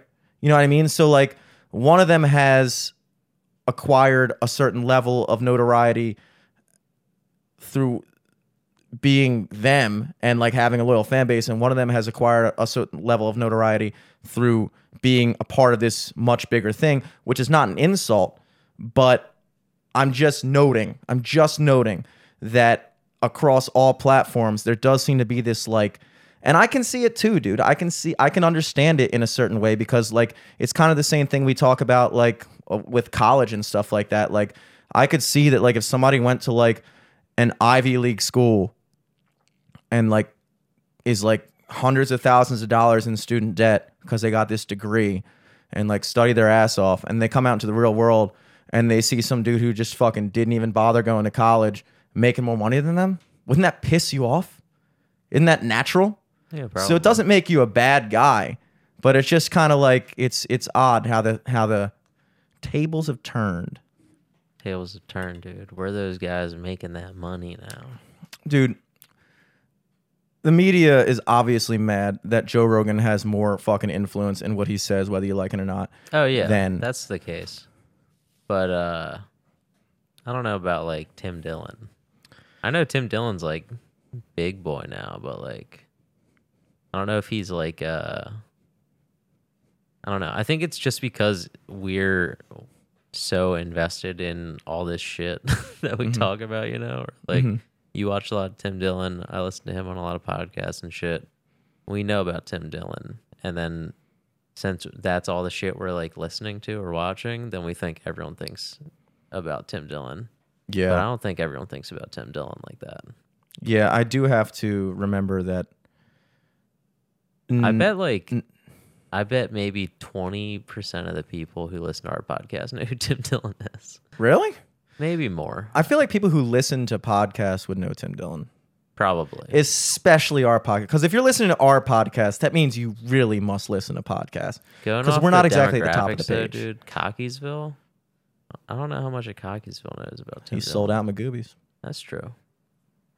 So maybe you're right. Maybe you're onto something, dude. Maybe I'm wrong. Maybe everyone knows who Tim Dillon is. I mean, he's a household name now. Everyone in Cockeysville does. I guarantee you, dude. That sold out 6 shows in a weekend, dude. You got to believe some of those motherfuckers are coming down from Padonia Road. I couldn't even get a fucking seat. Very true. We tried to go. Couldn't go. You tried to go. You tried to lure him back to the studio. I tried. I tried. Well, yeah. So that's the only fucking main news story that I gathered from this week was that beef. That hot beef, dude. The main takeaway here is that they're both highly successful in their arts and crafts. Mm-hmm. And, you know, naturally, I gotta side with Tim Dillon, though, you know? I gotta side. If the underdog, independent guy. Independent guy, dude. You know? Yeah. If Tim can do it, anybody can do it. You know what I mean? Even though that's the opposite of what he says on every platform he can get on. Yeah. Nobody else can do it besides me. He does say that. I don't know why I take away from that anybody can do. He literally is like, no, quit what you're doing. You're not talented. There's only so many people that can do what I do, and you're not one of them. And I'm just listening to him and I'm like, dude, he's right. But he's talking about other people. He's talking about other people. When he's talking about guys who invite them on his podcast whenever he comes to a different city, he's not talking about me. He's not talking about us. What do you mean?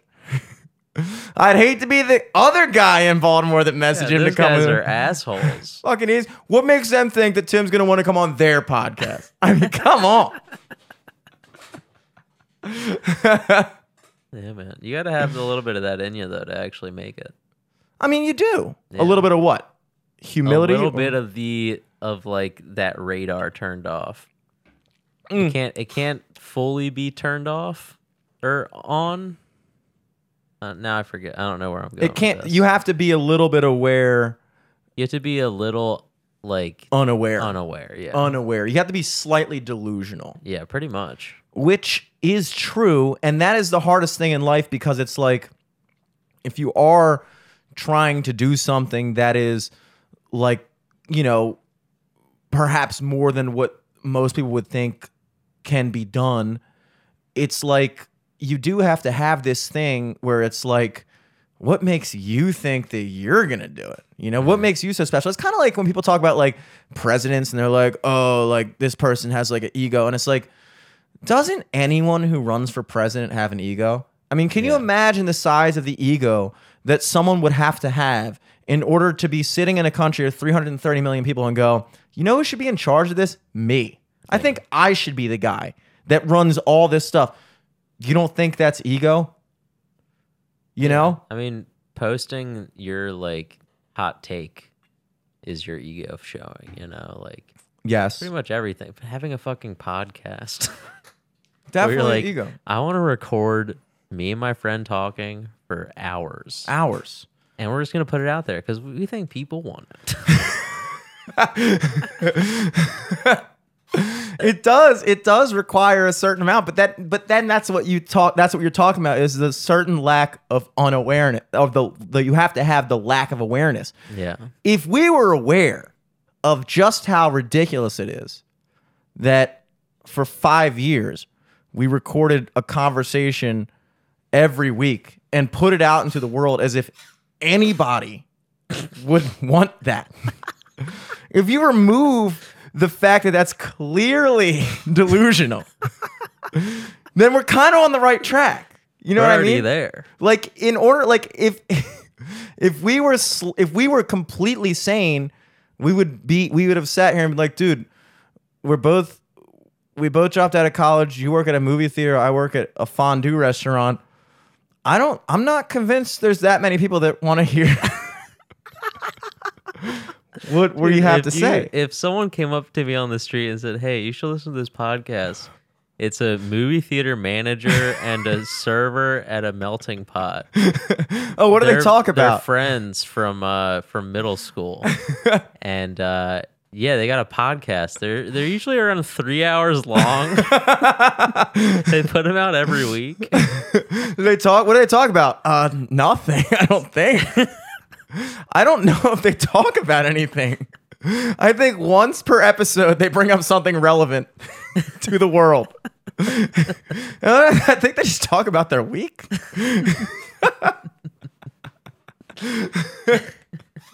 It's funny because my next topic was literally going to be that I think I'm a bar of soap guy in the shower now. I think that like I really enjoy taking showers now because I ran out of Irish Spring body wash. Okay, you go raw with the soap, dude. Yeah, really. It feels like a classic not with shower. Like a rag or anything. No, dude. I mean, I have the loofah for the body wash because you need a loofah for body wash. You will go through body wash 7 times faster if you don't use a loofah. Oh yeah, like half of it slips down the drain every time. And you can't get that latherosity, dude. Like you put like 5 pumps of Irish Spring on a loofah, which is the exact amount that I require for my body. 5 pumps of Irish Spring on the loofah, you're good. 5 pumps of just straight into the hand is not going anywhere, dude. But the bar of soap, dude, it's like there's something about it. There's something about having the fucking thing. And like, there's something so primal about it too, because it could slip at any moment. It's like the whole time I'm taking a shower, I'm like, was this really this is the peak technology of soap? Really? Like they can't make this more. Yeah. Like, it doesn't work that well. User friendly. That's why I got to use the rag. But like you just, but I do know what you're talking about. A fresh bar of soap in the shower. You get those edges. Oh yeah. You're almost like shaving. Yeah. But you're like, but to clean yourself. Dude, I've really enjoyed showering this week because I ran out of body wash. My brother got like a bar of soap from his girlfriend. And I was like, dude, we don't have any body wash. He was like, you could use that bar of soap. And I was like, dude. Why didn't I think of that? Genius.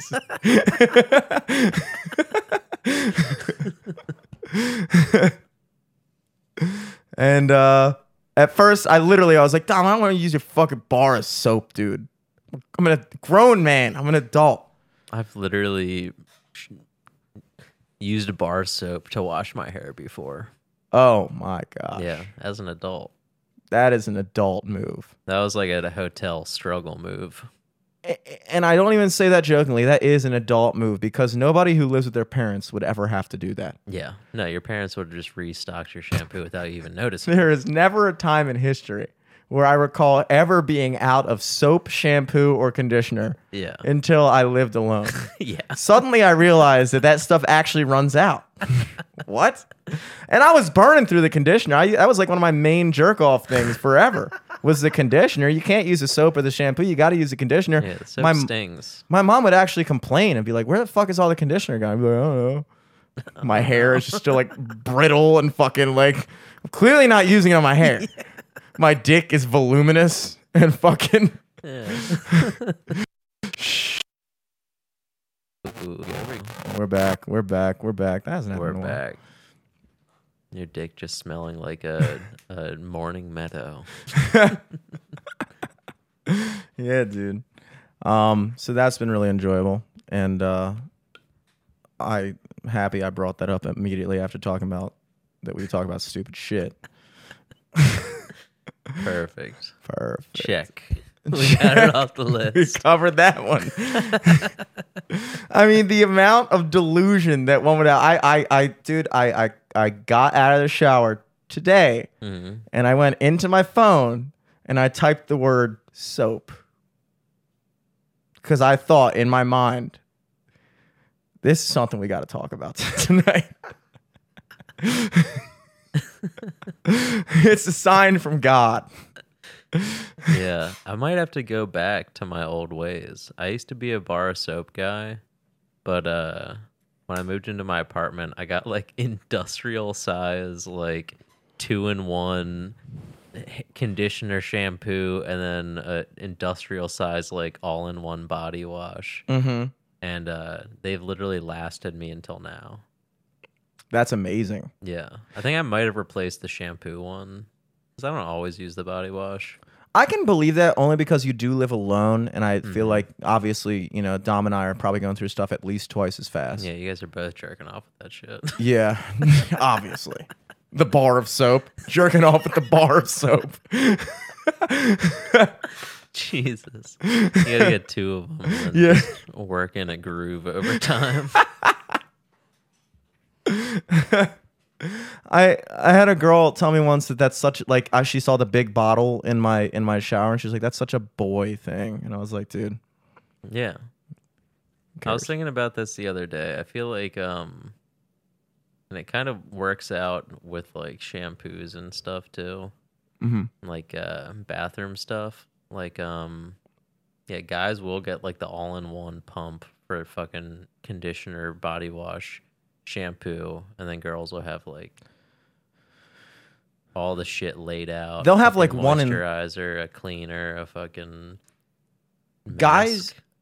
Guys get like 3-in-1 shit, and girls get like 1-in-3 shit. Yeah, like you look at a girl's like fucking shower set, and it's like 6 different bottles to complete one task. Yeah, it's like you have a moisturizer, a face cream, a conditioner, a toner, a body wash, a fucking shaving you can use. It's like they have a different thing for everything.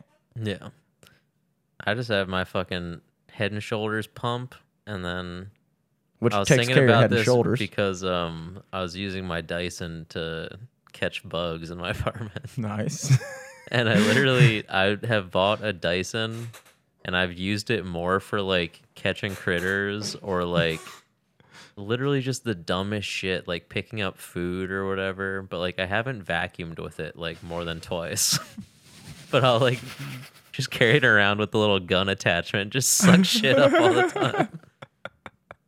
You use it for, like, spot cleaning, but you never full clean. Yeah. I just think if I could catch bugs with my full-size vacuum, I would, dude. Oh, yeah. Just, like, see a spider on the ceiling. Dude, it's so satisfying. Because you literally just like put it an inch away from it, and then it sucks it, blasts it into a tunnel of dust. You feel like God. Just buried. You feel like God. It's amazing. You really point. You're like, dude, I have power now. You're part of me now. Yeah, man. Shit. What else happened today? Today. Or this week? Did I talk about I think it was last week. I don't know if I brought it up on the podcast, but a woman was shitting behind my office. Mm. But it was like I walked into it, not into the shit, but like I was leaving through the back door and I like went to open the door and I felt like that I knocked someone over. So I closed the door and I was like, oh shit. And I like looked through the window and like a woman was pulling her pants up. And I was just like, fuck this. I like 180 to went out the front. Oh, jeez. Did you scope it out the next day? No. Really? I didn't want to see it. Because I've seen poop back there before, dude. Yeah. I saw poop. I saw someone pooped in a mask back there one time. Well, at least they're COVID friendly. I don't know if it was like they used the mask as toilet paper, but like there's a big clump in it still. I've used a mask as toilet paper. I mean, yeah, they're disposable. They're definitely like if you're going to... I don't think you can flush it, but... You can't flush it, but also if you're using a mask as toilet paper, chances are... You're not flushing isn't an option. I think flushing is the least of your worries if you're using a mask as toilet paper. When did you have to do that? Maybe one time in the past 2 years when I had to take a shit when I was at the studio. True. Perhaps. True. That is a possibility. That's very true. And plausible and probably happened. Oh, it definitely happened. There's a mask grave back there. A mask grave. Yeah. Yeah, I mean, you said that happens a lot at your office? I would believe that. I've seen two poops. Well, not two. I've seen the one in the action and one physical. One left behind the trace. You never really see a I've seen where people shoot up, or not shoot up really, because they just like snort shit or like smoke crack, but I've seen more people doing drugs than I have people shitting or shit back there. Yeah, so I'm that's good, I guess. Yeah, I think statistically you're doing drugs. If you're a drug addict, you're probably doing drugs more often than you're shitting. Oh, yeah. Or actually, maybe not. You're probably not even shitting that much. You don't really see, like, a good shit ever when you're outside, you know? Trying to buy as many drugs as you can. It's like whenever I see shit in the street, it's not ever, like, impressive or, like, good, you know? Mm-mm. It's not like a fucking log where you're like, yeah, I'm like, dude, where's the rest of you? Yeah, you never feel like whoever did it was proud when they, like, looked at it. They just somehow, like, popped out a little nugget and just, like, went on their day. Yeah, I think that's really the saddest part about when you see somebody who has shit in the street is not the fact that somebody is in a position in their life where they're forced to shit in the street, but more so that their shit is embarrassing. It's not... it's not... You call that a shit?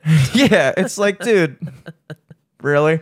I ate shit bigger than that for breakfast. This doesn't even deserve a toilet. It doesn't even deserve one. Yeah. Go ahead. Kick that down the storm drain. I want that in the Chesapeake Bay. Yeah, please. Get that out of my sight. Yeah. Embarrassing. Here's another mask. Here's a mask if you need a wipe.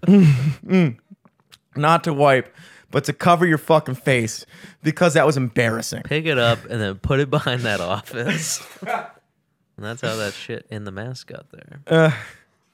I saw a car accident today. Ooh, spicy. It was in the Towson Circle. Can you believe it? Unbelievable. The worst traffic thing in Towson. That might be the worst accident? Traffic thing. I think one of the worst traffic things in Maryland, dude. Like, maybe people from miles around talk shit about the Towson Circle. Yeah, but the fucking, there's one thing, like, on the way up to Hanover. I forget if it's still on 70 or not, but, like, you hit basically, like, four circles in a row, but there's also, like, intersections of other circles interacting. So it's just, like... It's like a Venn diagram. It's like a big, clusterfuck Venn diagram. And you're like, what the fuck is going on? But you really just have to go straight.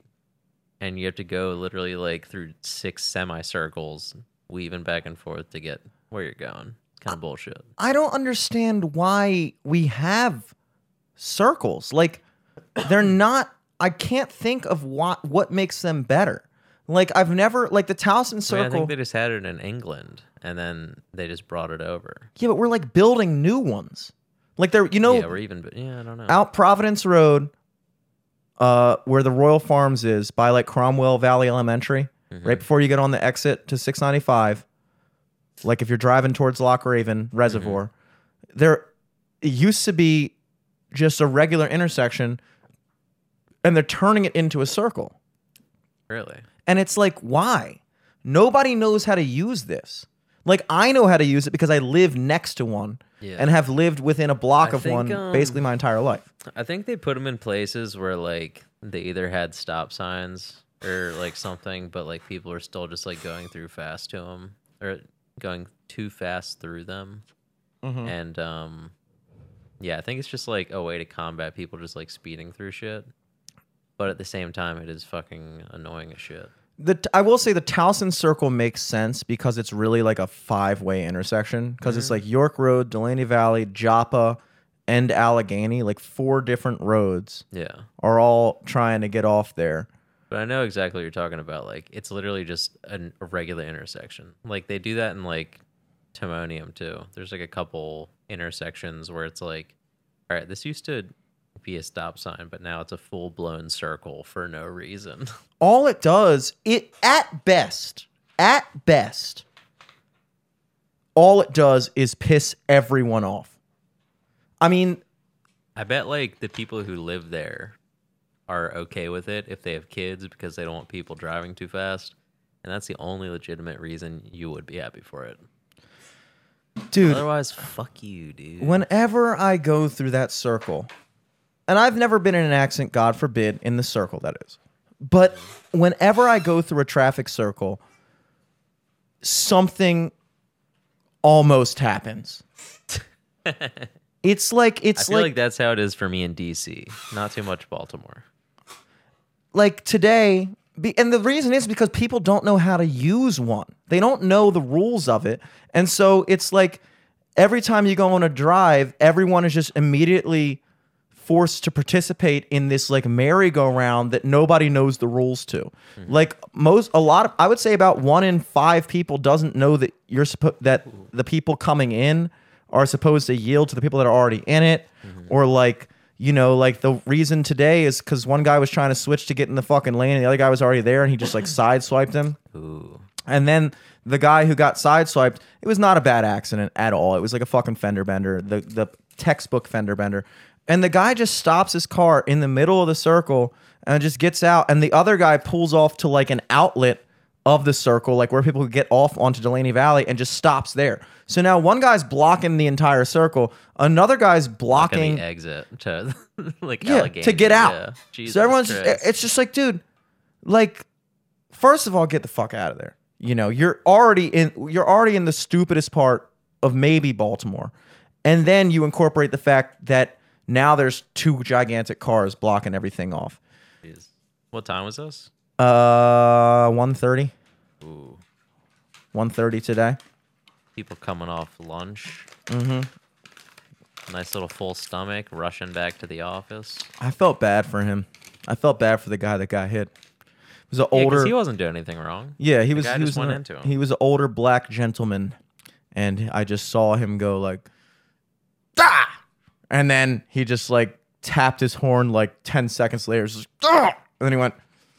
I was like, I know the feeling, dude. A car accident changes your whole day. I mean, they're, like... Yeah, because it sets, a sand timer off. Yep.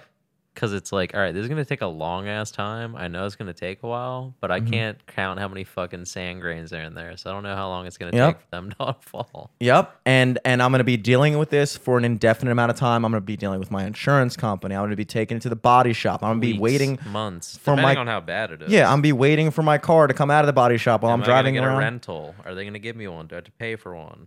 Yep. It sucks. It's just this long fucking thing.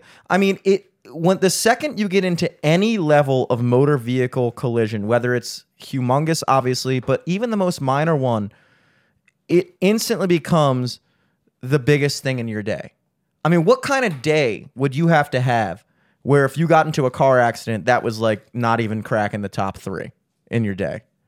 You come home and they're like, oh, how was your day? And you're like, well, this happened, this happened, this happened. Oh, but also I got into a car accident. It's the main part of your day. It's like the main part anytime it happens. Anytime it happens. It's the biggest fucking thing. And it's just like, it comes out of nowhere, dude. No one's ever expecting a car accident. You leave your house, you're driving, and then all of a sudden, a car accident is almost one of those things you can't believe just happened when it happened. Mm-hmm. It's kind of like when you fell off your bike. As it's happening, you're like, this isn't happening. This can't be real. Yeah. Nobody gets in accidents. Yeah. You're like, oh, I don't get in accidents. Oh, I'm going to stop. Yeah. He's going to. It's going to stop. I have my foot on the brake. It's going to stop. It's just, I just saw in his eyes that he had that, all of these thoughts that just came out of our mouths go through his head. And just, yeah, I mean, what statistically, that's probably going to happen to me a handful more times in my life. Yeah, just because you drive more than the regular person, probably. Yeah, like I'm going to have a collision of some sort, and God willing, it won't be a big deal. And thankfully, none of my other collisions have been that big of a deal, although one was almost a big deal. I feel like that like reset your countdown timer. That one big one. That changed the way I drive forever. That was like that's probably the biggest one since the one you guys were all in up at this intersection. Oh yeah, but that one was like, that was with other people. That was other people. That was fucking wild. I can't even. But the one that you just had was fucking like you were like 360ing down the fucking into the woods, skimming by trees and shit. Mario Kart in that one, dude. Wow. The one with Mehedi though, that was like a head-on collision though. That's tough to beat. Because then you don't just have the thought of like, oh shit, you have the thought of like, did I just kill someone? I mean, that anxiety's gotta fucking, like when that happened, I remember thinking like, dude, this might be a really big deal. Mm. You know what I mean? Thank God it wasn't. But yeah, dude, it was funny because just yesterday I was driving with Lucas through the circle and he was like, it's crazy how you never see any accidents in this circle because like everybody's always beeping at each other. Everybody's always pissed off. And then, of course, a day later, I was like, almost always get in an accident.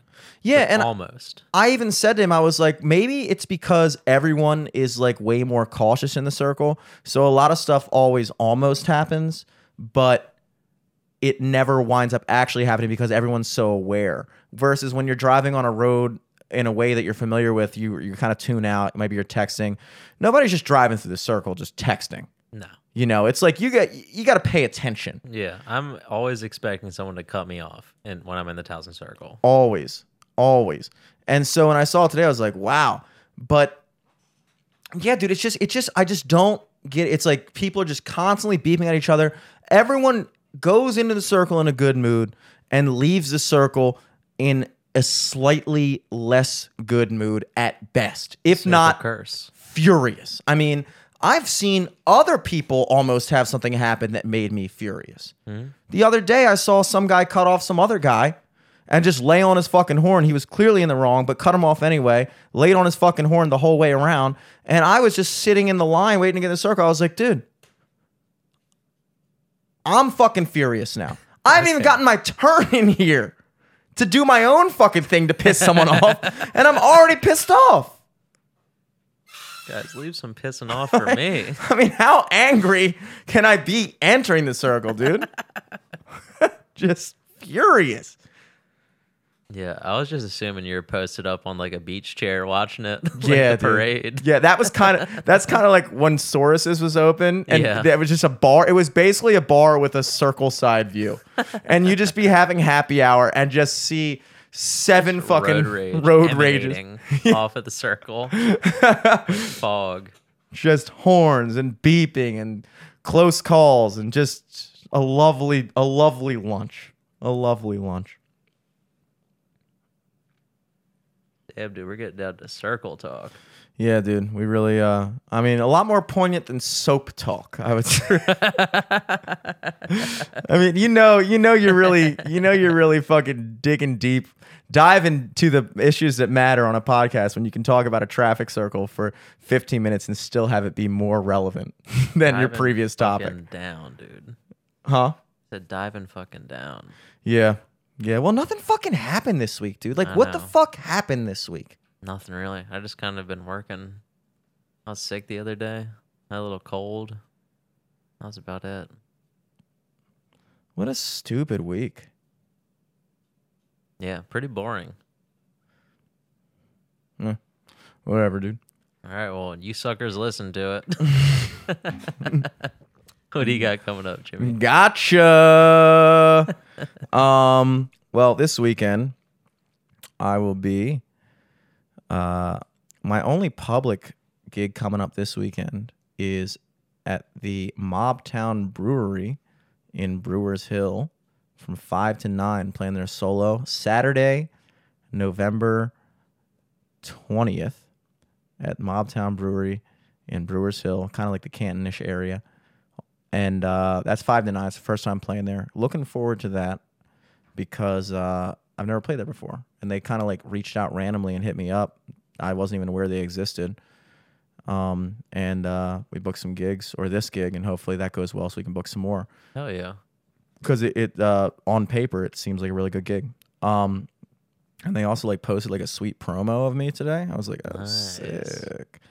Aside from that, every Tuesday at Perennial in Towson, including this coming Tuesday. November 23rd.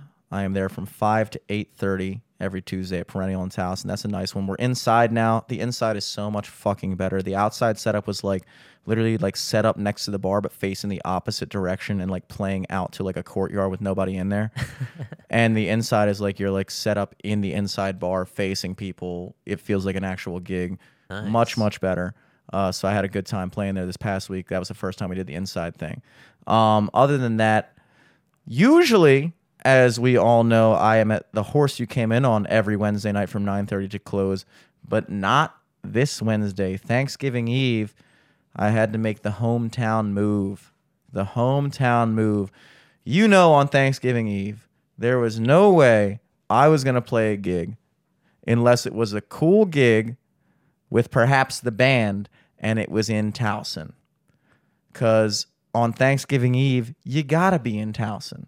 Yeah, it's the fucking. That's you got on Thanksgiving Eve. You need to be in the town you grew up in. Yeah, it's just how it works. You need to do it. So, you know, I understand that now that I am in my late 20s. We're in our late 20s. We've been going out to bars in Towson on Thanksgiving Eve, and like every year, you see less and less of the people that you went to high school with. I noticed the past couple of years that I went out to like the Kent, which is like the ultimate Towson Townie bar. Mm-hmm. I was starting to see people that like graduated like 2 years after me, 3 years, 4 years, people in my brother's grade. So, and I started noticing that like less and less of them were people that graduated our year. So I was starting to think like, maybe like this isn't necessarily the move anymore because it's just becoming less and less of a thing.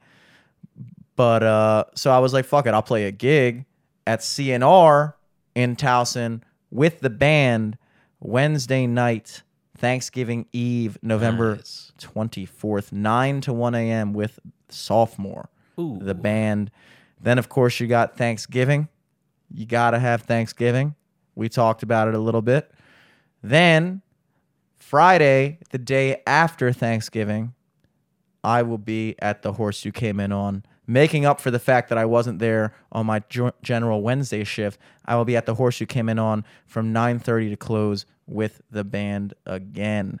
That's going to be fucking fun. So Wednesday night, Thanksgiving Eve, CNR Towson 9 to 1 with the band. And Friday night, day after Thanksgiving, at the Horse You Came In On in Fells Point with the band. And then Saturday, I got a little surprise event that has nothing to do with music, and it's a surprise, so I can't say it. Not that the person who is being surprised would ever hear this or listen to this, but I'm very much looking forward to it, so I'm not going to say it. But yeah, that's my plugs. Other than that, follow at Sophomore MD on Instagram. Check out Sophomore, my band, on Spotify. We got a new song coming out Friday after Thanksgiving as well. Friday, November 26th, we're releasing our new single, The News. Eric provided the album art photo shoot for that, so we're releasing some more of that content in the week leading up to it. Very stoked about this one. I like the song. I'm happy with the direction we're going. And so we're excited to put out our first single in a few months. And by a few, I mean 6 months. So we're going to up the productivity from here on out. We got a lot of stuff in the bank. But in the meantime, follow us on Spotify. Find us. Go to the fucking link in the bio. Click the link thing. And follow us on whatever you want to follow us on. That'd be cool. Mm-hmm. What you got? I think the only thing I have lined up is I'm going to be in Richmond, VA, doing some shows the weekend of December 10th, and I'm gonna do 10th and 11th. 10th and 11th. I don't know where they're at yet, but I'll post about it. Follow me on Instagram at Eric Glazer. Richmond, Virginia, dude, that's big. Yeah. Me and Liz are gonna make a weekend out of it. Nice. She's on the shows as well, obviously. I think we're gonna do a hot set down there.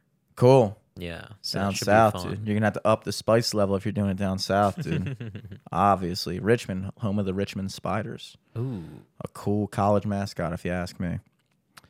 Other than that, guys, at LFTS Podcast across the board. Check us out before we blow up too big on YouTube. And till next week, happy Thanksgiving if we don't see you sooner. Gobble, gobble. Gobbledygook. Peace.